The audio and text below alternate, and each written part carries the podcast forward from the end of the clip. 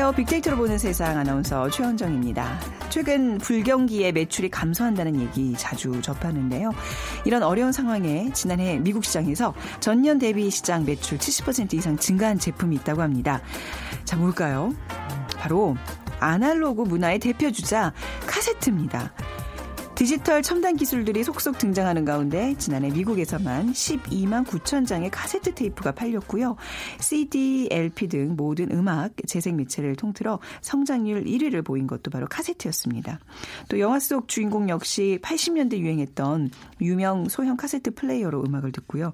한류 열풍의 주역 아이돌 가수의 새로운 음반도 카세트로 함께 제작이 돼 완판 매진을 기록했습니다. 복고 열풍을 타고 시작된 LP 붐이 카세트 테이프까지 영향을 준 건데요. 이런 아날로그 문화가 상승세를 보이는 것은 음악계뿐만이 아니라고 합니다. 자, 잠시 후 세상의 모든 빅데이터 시간에 아날로그라는 키워드로 빅데이터 분석해 보고요. 자, 오늘 돈이 보이는 빅데이터 시간. 아, 미역국에 대해서, 뭐 미역국이 좀 전문점이 많아지고 있다면서요. 그 성공 비법에 대해서 함께 알아보겠습니다. 오늘 비키즈는 어, 뭐 먹는 것과 관련된 거네요. 자, 생일에 먹는 국은 떡 미역국이죠. 그리고 돌이나 백일에 먹는 떡이 있습니다. 빨간색 기운이 액귀를 쫓고 어, 좋은 기운을 불러온다는 의미의 이 떡. 자녀의 건강을 위해서 10살이 될 때까지 이 떡을 주는 음, 풍습이 있습니다. 무엇일까요? 그러니까 붉은 붉은 기운이 있다니까 이제 붉은색이겠죠. 1번 무지개떡, 2번 가래떡, 3번 콩떡, 4번 수수팥떡 중에 고르셔서 오늘 당첨되신 두 분께 커피앤도넛 모바일 쿠폰 드리겠습니다. 휴대전화 문자 메시지 지역번호 없이 샵 9730이고요. 짧은 글은 50원, 긴 글은 100원의 정보 이용료가 부과됩니다.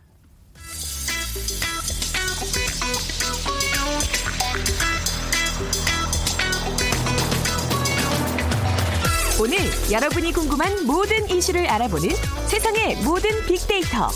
다음 소프트 최재원 이사가 분석해드립니다.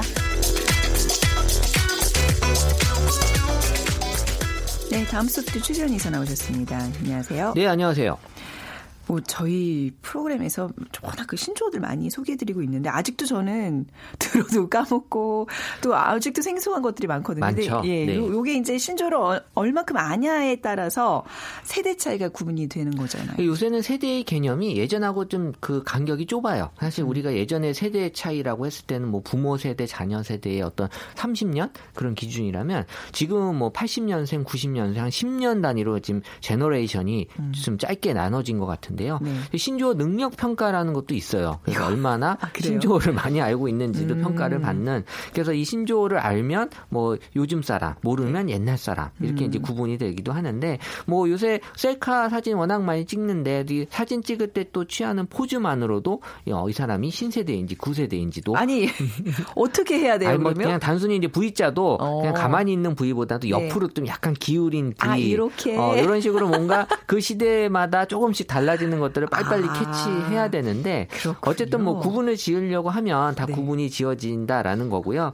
그러니까 이 2015년부터 이 세대 차이에 대해서 SNS에서 언급량을 봤을 때는 2015년 26, 2만 6천 건, 2016년 3만 건, 2017년 8월 기준으로 한 2만 3천 건 정도로 이 세대 차이에 대한 사람들의 어떤 관심은 계속 높아지고 있고요. 그러니까 세대 차이를 경험한다라는 사람들이 어, 점점 많아지고 있는 추세다라는 건 보여지고 있습니다. 그 세대 차이로 구분짓는 이런 현상들이 워낙 빠르게 진행되기 때문에 뭐 좀 약간 어지럽다는 생각도 드는데 따라가기 힘들죠. 예, 네. 세대 차이를 바라보는 시선이 예전과는 좀 다른가요? 네, 그러니까 워낙 이렇게 세대 차이가 구분이 또 나눠지고 또 세분화되다 보니까 이 해마다 변화하는 것에 어떻게 보면 이제 강박관념이 생기기 시작하면서 이런 네. 것들에 대한 부담이 이제 나타나고 있는 거죠. 그래서 이 세대 차이 관련돼서는 어, 충격이다. 내가 이런 것도 모르고 있다니 뭐 이런 음. 충격에 그리고 내가 느리구나라 느리다 또 뭐 재미없다라는 그런 표현이 있고요.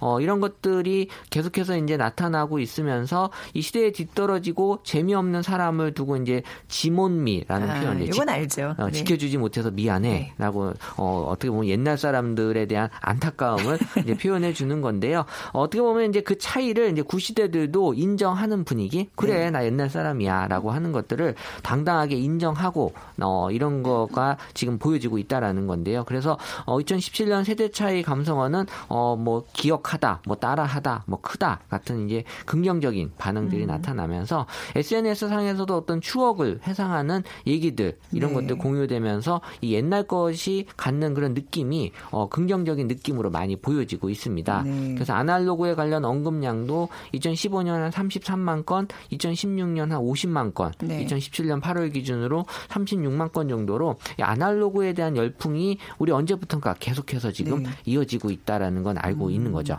그러니까 좀 요즘 세대들도 소외가 소외감을 좀 느낄 수 있도록 우리 예전에 했던 그 유행어들을 쫙 한번 우리가 아, 소환해서 네. 해야 돼요. 뭐 한번 할 필요도 있어요. 예전에 한번 우리 아들 앞에서 따봉이라는 얘기를 했더니 그게 뭐야?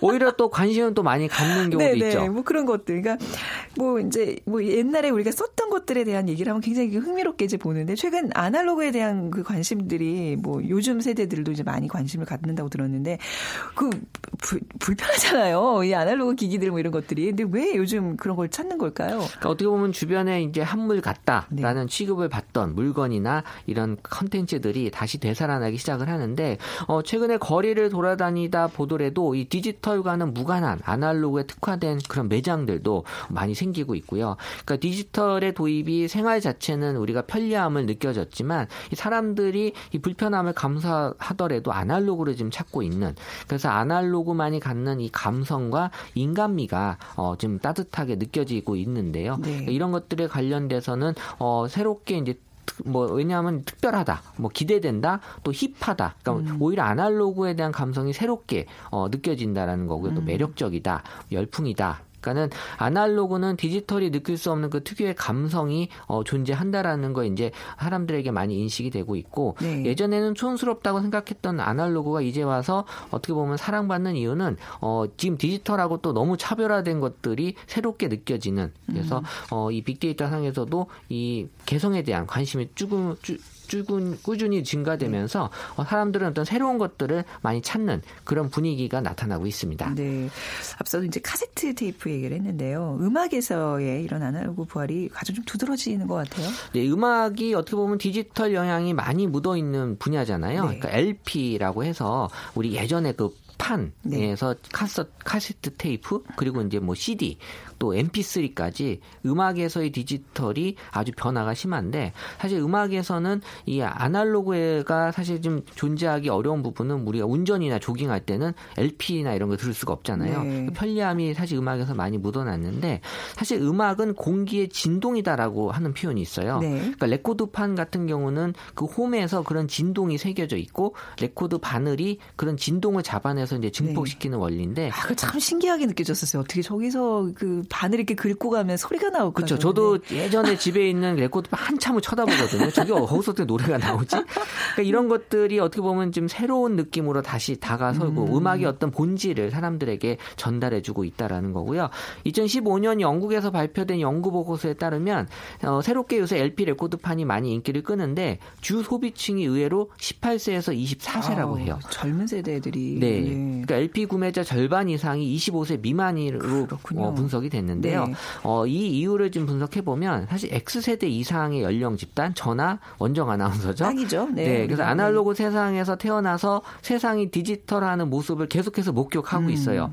그러니까 그들이 지켜본 가장 최신의 트렌드는 바로 디지털인데 네. 아날로그 하지 못하는 많은 일들 지금 디지털이 해내는 것을 보면서 계속 우리가 새롭게 느껴지고 있잖아요. 네. 근데 지금의 10대, 20대는 그렇지 않아요. 음. 그들은 태어났을 때부터 이미 인터넷이라는 게 존재했고 네. 세상은 이미 다 디지털화 되어 있기 때문에 그들에게 디지털은 오히려 신기한 물건은 아니고 네. 오히려 이런 이런 아날로그가 더 신기한 물건이 되고 그렇죠. 있는 거예요. 우리는 이미 아날로그가 불편한 거고 이 디지털을 옮겨 타면서 편리함을 알기 때문에 다 갖다 버렸잖아요. 아날로그를 그렇죠. 마음속에 다 지워버렸는데 오히려 이제 젊은 세대들은 이제 뭐 찾는 개성을 음. 찾고 새로운 네. 것을 찾는 젊은 세대들에선 이 LP가 아주 음. 또 새로운 느낌으로 자, 다가가는 것 같아요. 네, 저도 그 입사했을 때는 이제 음, 그때도 뭐 디지털화 가 되고 있었지만 아직도 그 VHS 그 테이프 감는 아, 걸로 맞아요.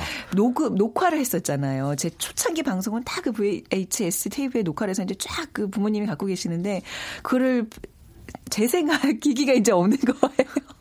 그렇죠. 지금은 보기 힘들죠. 네. 저, 저 세대가 아마 고등학교 때 그런 네. 교육 방송이 막 부활했던 세대이기 음, 때문에 음, 학교에 그런 테이프 녹음해서 네. 막그 친구들하고 빌려보고 네네. 했었던 딱 그 세대거든요. 맞아요. 영화 같은 것도 그 테이프 같이 돌려보면서 막 그랬던 기억들이 있는 세대인데. 네.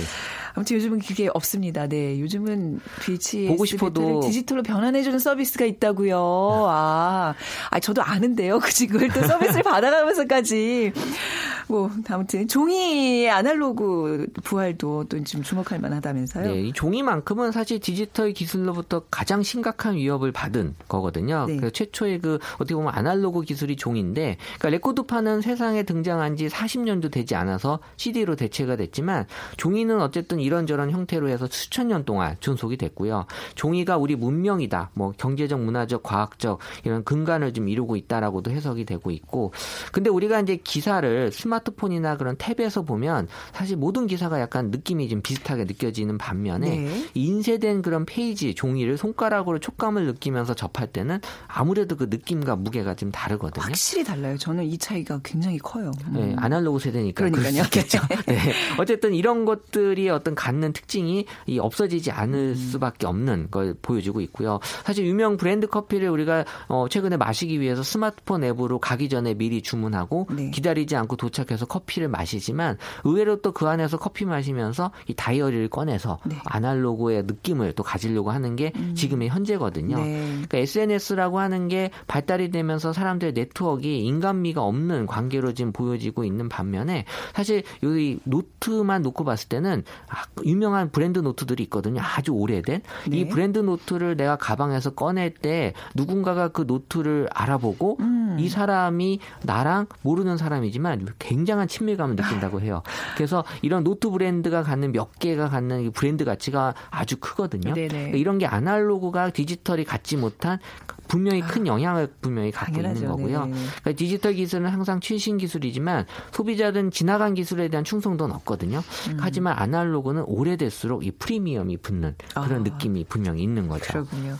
쇼핑도 온라인보다 왜 오프라인 쇼핑이 좀 매력 있잖아요. 이게 많은 예. 걸 충족시켜 주잖아요. 뭐 온라인 오프라인 다 매력 있다고 느끼지 않아요.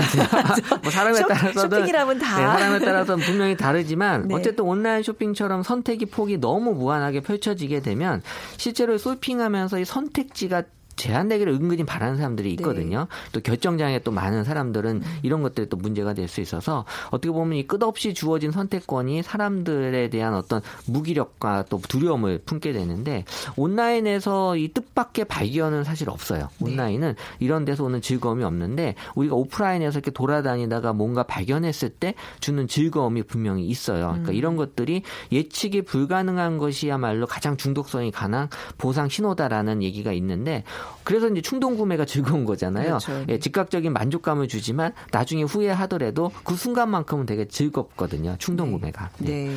그러니까 아무튼 이게 좀 디지털화되는 그 삭막함에 좀 아날로그는 어떤 좀 잔잔한 좀 호수, 그리움을 좀 많이 맞아요. 불러 일으키는 호수 같다는 느낌이 드는데 앞으로 계속 아날로그가 이렇게 좀 주목을 받을까요? 어, 네. 지금 뭐 분위기상으로는 아날로그가 다시 부활하는 느낌이 네. 나는데요. 우리가 뭐 PC, 개인용 컴퓨터와는 지금 30년 이상 살았고요. 인터넷과는 20년, 그 스마트폰과는 지금 10년을 같이 그것, 살았는데. 그것밖에 같이 안 살았어요. 네, 얼마 안 됐어요. 네. 그러니까 사실 이 디지털의 테크놀로지가 가져다 주는 여러 가지 문제점들도 아날로그의 장점들을 많이 지금 희생을 시켰는데요. 우리가 사실 직면한 지금 현실이 뭐 디지털이냐 아날로그냐의 그 이분법적인 사고를 할 필요는 없다고 봐요. 네. 사실 우리가 이 디지털이 발달하면서 뭐 메일함에 쌓여가는 메일, 읽지도 않은 메일 많잖아요. 네. 또 휴대전화에 또 읽지 않은 문자, 또 메신저 이런 것들은 사실 통제가 되지 않는 상태로 지금 넘어가기 때문에 네. 오히려 이 생산성을 높이기보다는 더 떨어뜨릴 수 있는 지금 시대로 넘어가고 있는 거고요. 사실 아날로그가 수용하는 것이 아날로그가 멋있어서가 아니라 어떻게 보면 더 생산적이고 음. 효율적일 수 있는 비즈니스 방식이다라는 아, 게 네. 지금 입증이 되는 것 같아요. 그래서 네. 이런 것들의 비즈니스 모델도 지금 많이 나타나고 있고 네. 어떻게 보면 디지털에 맞춰진 세상이기 때문에 아날로그가 더 지금 새롭고 참신하게 음. 보일 수 있어서 더 돋보이는 그런 가능성을 지금 많이 갖고 있는 게 네. 아날로그라고 볼 수 있습니다. 네, 디지털 세상에 지친 여러분 아날로그의 눈 길을 한번 돌려보시기 바랍니다. 자, 다음 소프트 최재현 이사와 함께 했습니다. 감사합니다. 네, 감사합니다.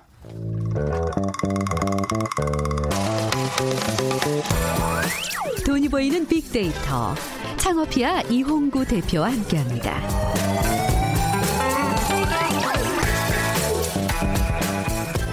네, 창업 컨설턴트 창업피아의 이용구 대표 나오셨습니다. 안녕하세요. 네, 안녕하세요. 네. 빅퀴즈 부탁드릴게요. 네.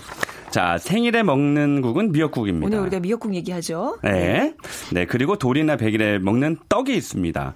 빨간색 기운이 애귀를 쫓고 좋은 기운을 불러 들여온다는 의미의 이 떡. 어, 자녀의 건강을 위해 10살이 될 때까지 이 떡을 해주는 풍습이 있습니다. 과연 무엇일까요? 1번 무지개떡, 2번 가래떡, 3번 콩떡, 4번 수수팥떡입니다. 붉은색 떡인데 이게 자녀의 건강을 위해서 10살 때까지 해주는 풍습이 있다고 하는데 저는 한 번도 먹여본 적이 없네요. 이것도 좀 부지런해 먹이지 않을까요? 그런, 그런 거죠. 네. 자, 무지개떡, 가래떡, 콩떡, 수수팥떡 중에 고르셔서 휴대전화 문자 메시지 지역번호 없이 샵 9730으로 보내주세요. 짧은 글은 50원, 긴 글은 100원의 정보 이용료가 부과됩니다. 오늘 어제 오늘 좀 네. 날씨가 선선해지면서 오, 이게 네. 뜨끈뜨끈한 국물이 생각이 네, 나더라고요. 저도요. 그렇죠? 음, 네. 근데 가장 그 중에 제가 쉽게 할 수 있는 거는 미역국. 이라는 음. 생각을 하면서 저 이제 미역국을 좀 네. 사실 집에 준비해 놨거든요. 네. 근데 미역국 전문점이 요즘 늘고 있는 추세라 그러는데 이거 한번 오늘 네. 얘기 나눠보겠습니다. 그러니까요. 네. 이 미역국 전문점 얘기하면은 아마 되게 생소할 거예요. 아니 그러니까 미역국은 그냥 집에서 그러니까요. 특별하게 할 수 있는 건데 이게 뭐 전문점이 필요해 제가 아까 처음에 그런 네. 질문을 밖에서 드렸는데 그게 바로 대단한 거죠. 어. 어, 그러니까 그래서 성공을 거두고 계시는 분이 계셔서 네. 어, 그러다 보니까 이제 주변에 그 가게를 보고 이제 미역국 전문점을 하고 싶어 하시는 분들 굉장히 많이 생겼고 네. 조금 빠른 속도로 지금 늘어 늘어나고 있는데 네. 어, 일단 사실 그 우리 왜 콩나물국도 사실은 집에서 네. 어, 해 먹을 수 있는 거잖아요. 네. 근데 콩나물국 전문점이 전국에 굉장히 많거든요. 그래요. 런 것처럼 음. 이렇게 우리가 밥상 위에 올라가는 그 국 중에서 음. 어, 뭐를 좀 대중화 시켜볼까라고 생각해 보면 아이디어가 떠오르는 곳들이 있어요. 제가 음. 이따가 좀 구체적으로 말씀드리겠지만, 야 이거 미역국이 아, 만천 원이거든요. 근데 미역국이 한 그릇에 만천 원이라고요? 네, 이렇게 딱 얘기 말씀드리면 야 집에서 해먹고 말지 이런 생각하실 텐데 역시 미역국은 미역국 하나하고 밥 하고 김치 하나만 올라오는 게 아니라 네. 약간 정찬처럼 아, 다른 반찬. 네, 한 11가지 이제 반찬이 올라오면서 미역국 정찬식으로 이렇게 만들어지는데 지금 뭐 음식업이 엄청나게 많잖아요. 네. 그런데 이렇게 미역국을 가지고 틈새 시장을 공략, 공략 했다라는 점도 음. 굉장히 우리가 좀 눈여겨 봐야 될 필요가 있을 것 같아요. 그래서 오늘 어 미역국 전문점에 대해서 말씀을 드리지만 아, 미역국도 좋지만 네. 아, 우리가 실생활에서 이렇게 먹는 것들 중에서 전문화 시켜도 돈 벌 수 있는 방법이 있구나. 라는 힌트를 좀 얻으시는 게 좀 중요한 시간인 것 같아요. 오늘은. 네. 그렇군요. 미역국은 우리에겐 좀, 좀 특별한 음식인 것 같기는 해요. 생일에 먹고 네. 출산해서 맞아요. 먹고 뭔가 네. 이렇게 귀한 날 이제 항상 미역국을 챙기게 되는데 맞습니다. 그리고 또 건강에 좋다는 미역은 뭐 해조류 좋잖아요. 그렇죠? 네, 그래서 네. 미역은 뭐 해초류, 원래 네. 이제 뭐 출산하시는 분이 네. 이제 그 칼슘을 이제 음. 그 부족한 분을 좀 채우기 위해서 이제 네. 드신다라고 알려져 있잖아요. 그래서 네. 제가 어, 좀 찾아봤는데 어 이게 이제 다이어트나 항암 효과 또 면역력 증가 또 혈액 순환에 효능이 있다라고 알려져 있고요. 어, 특히 이제 이 미역은 전복이나 소라가 먹는 음식이거든요. 그렇죠. 어, 그래서 우리가 전- 전복이 굉장히 몸에 좋다라고 하잖아요. 네, 그만큼 이 해조류가 몸에 좋은 거고 그 옛날 고서를 한번 저희가 찾아봤어요. 음. 이게 고려 시대부터 이미 중국에 수출했다는 기록이 있어서 네. 우리나라 미역 굉장히 좋다고 알려져 있고요. 네. 이 고려 도경이라는 옛 고서가 있는데 여기에 보면 재밌습니다. 어, 미역은 귀천이 없이 널리 즐겨 먹고 있다. 그 맛이 짜고 비린내가 나지만 오랫동안 먹으면 그저 먹을만하다. 아, 그저 먹을만하다. 그러니까 뭐 대단히 맛있는 음식은 아니다. 네, 뭐 이렇게 나와 있고요. 네. 야, 무려 1058년. 그러니까 그 고려 11대 문종 12전에 이 고려사라는 어, 고서에 뭐라고 나와 있냐면 곽전을 하사하였다. 뭐 이렇게 돼 있어요. 그러니까 네. 누구에게인가 뭐 상을 내린 건데 이 곽전이 미역을 따는 곳을 곽전이라고 하거든요. 네. 그런 것처럼 그 옛날부터 이 미역은 우리나라 사람들이 어 반드시 한 번쯤은 아, 한 번쯤이 아니겠죠. 굉장히 많이 먹게 되는 네. 뭐 그런 음식이죠. 역시 뭐 아까 말씀하셨지만 생일날 미역국 안 먹으면 섭섭하고 어, 또 악이 나면은 또 미역국을 먹어야 되고 네. 예, 그래서 어, 죽을 때까지 먹어야 될 음식이 아닌가 그런 점에서는 굉장히 이 미역국 전문점을 네. 전이 그래서 자료를 막 찾으면서 어. 야 이거 진짜 좋은 아이템이다 이런 생각 좀 많이 해봤어요. 미역이 좀 손쉽게 구할 수 있고 아직까지는 이렇게 뭐 비싼 재료는 아니죠. 아니죠. 아니죠. 예. 근데 이게 재밌는 것은 그 특히 우리나라하고 일본하고 중국 사람들이 좀 많이 먹고요. 네. 특히 전 세계에서 네. 그 다른 나라는 사실 잘 먹지 않아요. 근데 음. 최근에 이제 그 한국 농산물 유통센터에서 조사를 한 게 있는데 네. 2011년 또 2015년 비교해 봤더니 약 147%가 이 해조류 소비가 늘어났대요. 네. 그래서 지금 유럽은 어 그 미역 스파게티. 어. 그러니까 스파게티 면을 미역으로 하는 게 아니라 네. 스파게티에다 미역을 좀 얇게 썰어 넣기도 어, 하고. 어 또 해조 해조 그 샐러드 네. 뭐 이런 것을 해서 그 해조를 가지고 많이 그러니까 네. 이게 슈퍼푸드라고 알려져 있거든요. 슈퍼푸드죠. 건강식품이죠. 음. 그래서 고령화되면서 훨씬 더 많이 이 음. 아이템은 좀어더 어, 소비가 많아지지 않을까 이제 그런 생각도 좀 많이 해요. 네, 그러니까 뭐 김, 미역 이런 것들이 처음에 이제 외국인들이 접했을 때는 뭐 이런 걸로 먹어. 그렇죠. 나 그럴 수 있겠지만 지금 뭐 김, 우리나라 김 어. 아주 선풍적인 인기를 끌고 있고. 그러니까요. 미역도 뭐 우리나라 미역이 좋다니까 네. 좀 세상 세계에 좀 알릴 수 있는 그렇습니다. 바라고. 네. 네. 소셜 분석을 통해서는 네. 미역국에 대한 소비자들의 반응 어떤가요? 역시 뭐 제가 기대했던 생각했던 만큼 뭐 결과가 나왔는데요. 네. 어, 최근 한 달간의 그 소셜 분석을 좀 해봤습니다. 미역국과 관련돼서 어떤 단어들을 언급할까 봤더니 역시 1위가 생일이었어요. 음. 네. 그리고 2위가 아침. 아침에 미역국에다 밥 한 그릇 말아 먹으면 뭐 제일 속 편하지 네, 않았나요? 뚝딱이죠. 네. 그 속 편하죠. 그리고 어 3위가 엄마. 어, 엄마가 해주는 미역국. 음. 네. 4위가 아빠인데 이제 아빠가 좀 이 상위를 좀 올라가야 되겠어요. 아빠가 좀 끓여주실 필요가 있을 것 같고 5위가 좀 독특합니다. 네. 사장님. 아, 사장님이 왜 나오죠, 여기서? 근데 사장님이 네. 직원 생일날을 위해서 미역국을 끓여서 가져왔다는 거죠. 어. 그러니까 저희가 이거를 보면서 아, 야, 그래요? 참 이거 지금 아, 아, 사장님 하나로 그렇게 지금 이야기를 아, 실제 아니 아니 실제 그런 사례들이 있어요. 네. 근데 저도 예전에 사실 그 요즘 아니지만 예전에 저희 직원 생일날 또 특히나 이제 지방에서 서울 와서 자취하면서 일하는 그 분들이 많잖아요. 네. 그러면 혼자 끓여 먹기 뭐 하니까 제가 친한 이제 가게를 가서 음. 어, 미리 얘기하죠. 어제 그러니까 미역국 하나만 좀 해달라고 그돈 네. 드리겠다고 해서 해주면 굉장히 좋아하죠. 아. 그래서 이런 오이가 좀 훈훈한 아, 마음 따뜻하신 네, 사장님이시군요. 네, 조금요. 네. 그리고 6위가 파티, 뭐 7위가 생일 파티 이렇게 음. 올라왔고요. 미역과 관련돼서는 뭐 여러 가지 연관어가 어, 올라왔지만 10위에 맛집이 올라온 것을 보고 아 미역 집 미역국을 맛집으로 연관을 짓고 있구나라는 음. 면에서 어, 미역국을 조금 맛있게 좀 만들고 아까 말씀드렸지만 좀 정찬처럼 좀 만들어 놓으면 소비자 인기를 좀 끌 수 있을 것이다라는 판단이 좀 들더라고요. 네. 그 미역국 전문점이 이제 증가 추세라고는 하는데 네. 뭐 전국에 많나요? 그렇죠. 이게 이제 중요한 건데 전국에 제가 그 포털 사이트 대형 포털 사이트에서 무려 제가 전수 조사를 해봤습니다. 네, 전수 조사를. 그만큼 많지 않다라는 뜻인 거고요. 아, 네. 전국에 약한 40개 정도가 나왔어요. 네. 미역국만 가지고 전문점으로 하는 곳이 그리고 서울은 약 8개 정도가 나왔고요. 네. 이게 지금 경상도 그러니까 부산에 가 보면 기장군이라는 곳이 있어요. 기장. 그 기장의 그 3대 에, 특산물이라고 해야 될까요? 그것 중에 하나가 바로 미역이거든요. 그래서 부산 쪽을 중심으로 해서 대구까지 올라왔고 이게 지금 서울까지 진입을 해서 지금 뭐 청담동이라든지 서초동 뭐 압구정동 일대로 해서 네. 이 미역국 전문점이 생겨나는 것을 보고 제가 소름이 좀 돋았어요. 야, 그렇군요. 이제 여의도도 곧 오겠네요. 오, 당연히 오죠. 왜냐하면 이제 제가 사실 이 방송 통해서 1인 가구, 2인 가구 굉장히 얘기도 많이 하는데 혼자 서 자기가 생일날 미역국 끓여 먹는다는 거 쉽지 않거든요. 네, 네. 그러니까 어디 가서 이렇게 그냥 아침에 미역국 그 상을 좀 받을 수 있다면 음. 충분히 소비가 늘어날 수 있겠구나 그런 생각을 좀 해봅니다. 요즘 그 반찬 배달해주는 업체들이 굉장히 많이 늘어났잖아요. 네. 거기 그 메뉴 중에 가장 제일 먼저 뜨는 게 항상 보면 미역국이에요. 아, 정말요? 그러니까 이제 네. 사람들이 미역국을 사실 너무 손쉽게 할 수 있다고 이제 생각은 저는 했지만 가장 그래도 뭐 이제 음. 남의 손을 거죠. 빌려서 음. 먹고 싶은 게 또 미역국이라는 그 반증인데 근데 전문점까지 생긴다. 네. 음, 아무튼 요즘 추세는 추세인가 보죠. 맞아요. 음. 그러니까 뭐 지금 제가 이런 것을 보면서요. 이런 생각도 한번 해보거든요. 네. 한식 중에서 국과 찌개거리가 수십 가지잖아요. 네. 그래서 야 이러다 이거 된장찌개 전문점이 생길 수 있겠구나라는 어, 진짜. 생각까지. 뭐, 그러니까 김치찌개 예. 전문점이 있잖아요. 이미 생겼고 된장찌개 전문점이 그러니까 김치찌개 전문점이 있는데 왜 된장찌개가 없어요? 그러네요. 심지어 청국장도 청국장 전문점이 네네. 많잖아요. 네. 그러니까 우리가 자꾸 경쟁이 심화된 곳에서 싸 우지 말고 음. 네. 조금만 비껴나가면 비단 우리가 프랜차이즈를 하지 않아도 네. 자기가 뭐 된장을 만들지 못해도 예를 들면 스토리를 제가 만들라고 했잖아요. 네. 뭐 어디 뭐 경상도 전라도에 뭐 몇십 년 된 할머니가 음. 만드신 된장으로 끓여낸 된장찌개 해서 네. 지난번에 왜 그 북어국 전문점도 저희가 소개했었잖아요. 그렇죠. 그런 것처럼 메뉴고. 그러니까 음. 남들이 하지 않는 것 중에서 네. 대중 아이템을 찾아보면 충분히 승산이 있는 거죠. 오늘은 미역국에 좀 초점을 맞춰서 좀 더 얘기를 하고 다음에 네. 저희 된장찌개 전문점 오, 우리가 좋아하시는구나, 그러니까 우리가 어, 좋아하죠. 된장찌개, 된장국해서 재밌다. 된장, 된장 전문점. 한번 한번 어, 하시죠. 진짜 네. 진짜 재밌겠어요. 네. 괜찮네요. 미역국 얘기로 다시 넘어와서 이게 미역국이라는 게 또 성수기, 비성수기가 별로 없 죠? 아, 그러니까 네. 그거 제가 네. 한번 살펴봤는데요. 네.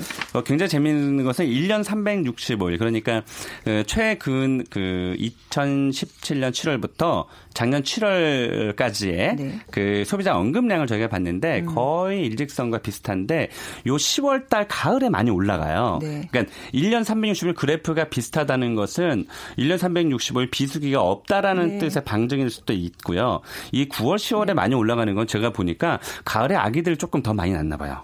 어. 저는 이제 겨울에 그래요? 태어났는데 어. 가을에 많이 났는지. 아 그래요? 네, 왜냐면 미역이라는 게 사실 특별히 성수기가 없거든요. 음. 왜냐면 1년 365일 아기는 항상 태어나잖아요. 음. 그러니까 이게 비수기가 없는 업종이에요. 근데 이제 가을에 10월에 살짝 올라갔다는 건 제 생각엔 뭐, 그, 뭐, 아이가 많이 태어나나 뭐 그런 것도 있겠지만, 네. 이제 그 추워지고 날씨가 선선해지면서 음. 국을 찾는 소비자가 많아지면서 이어 미역국도 같이 아마 관심을 받지 않았을까 싶어요. 음. 네. 그 미역 전문점 중에서 잘 되는지? 잘 되는 집들 보면 아까 그러셨잖아요. 네. 미역국만 파는 게 아니라 이제 네. 뭐 정찬식으로 이제 다른 반찬들을 같이 곁들인다고 네. 어떻게 어떻게 이걸 꾸려야 될까요? 제가 갔던 곳은 네. 제가 갔던 곳은 11가지의 반찬이 나오는데 네. 한번 들어보십시오. 들어봐도 야 이거 어떻게 만천 원에 해, 이거 팔 수 있어? 네. 이렇게 생각하면 성공한 거거든요. 네. 여기는 그 제가 조개 미역국을 먹었는데 네. 조개살이 그대로 있어요. 그래서 음. 이게 떠먹을 때면 사실 조개 미역국 그래서 조개가 얼마 없거나 음. 아니면 굉장히 잘게 쪼개 있거나 이러면 또 화나거든요. 근데 이게 조개살 네. 그대로 좀 살아 있어서 굉장히 음. 좋았는데 여기 반찬들이 김치찜 물론 김치찜은 뭐 이렇게 한 소트로 주는 건 아니지만 그리고 가자미 튀김, 네. 장조림, 음. 우리나라 대한민국 사람들이 좋아하는 거죠.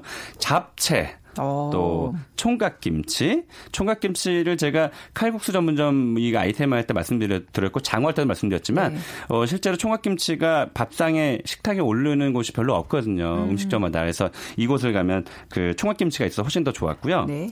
전 그리고 고추 조림, 깻잎 네. 또 나물 세 가지가 나오는데 시금치, 콩나물, 시래기 뭐 이래서 11찬에 어, 미역국에다가 밥이 나와서 11 어, 만천 원이니까 어, 소비자 만족도를 굉장히 좋아요. 가성비가 좀 높은 편이에요. 이거 저기 근데 운영하시는 분 입장에서 손이 너무 많이 가는데요. 이 반찬들 너무 많은 거 아니에요? 근데 아침에 네. 어차피 아침에 해놓고 네. 점심에 담기만 하면 되니까. 음. 근데 이 집의 특징은 뭐였냐면 어 제가 1년 뒤에도 가봤었거든요. 네. 근데 반찬이 거의 비슷해요. 음. 그러니까 뭐 새로운 반찬은 뭐 그 11가지 중에서 한두 가지만 바꾸면 되고 네. 기존에 있는 것들은 한 번 쓰고 버리는 게 아니잖아요. 네. 냉장고에서 꺼내서 이렇게 어, 정갈하게 좀 담아내는 거니까 그렇게 음. 어렵진 않습니다. 않습니다. 그러니까 좀 손맛이 좋은 분들한테 굉장히 유리한 아이템일 것 그렇죠. 같은데. 네. 그 주의해야 될 상황 뭐 좀 끝으로 신의 한 수 알려주시고 아, 가시죠. 제가 네. 여기서 네. 그 아까 말씀하셨던 게 사실은 음 뭐가 중요했었냐면 우리가 집에서 끓여 먹을 수 있는 것을 굳이 뭐 만 원 주고 네. 사 먹어야 이랬는데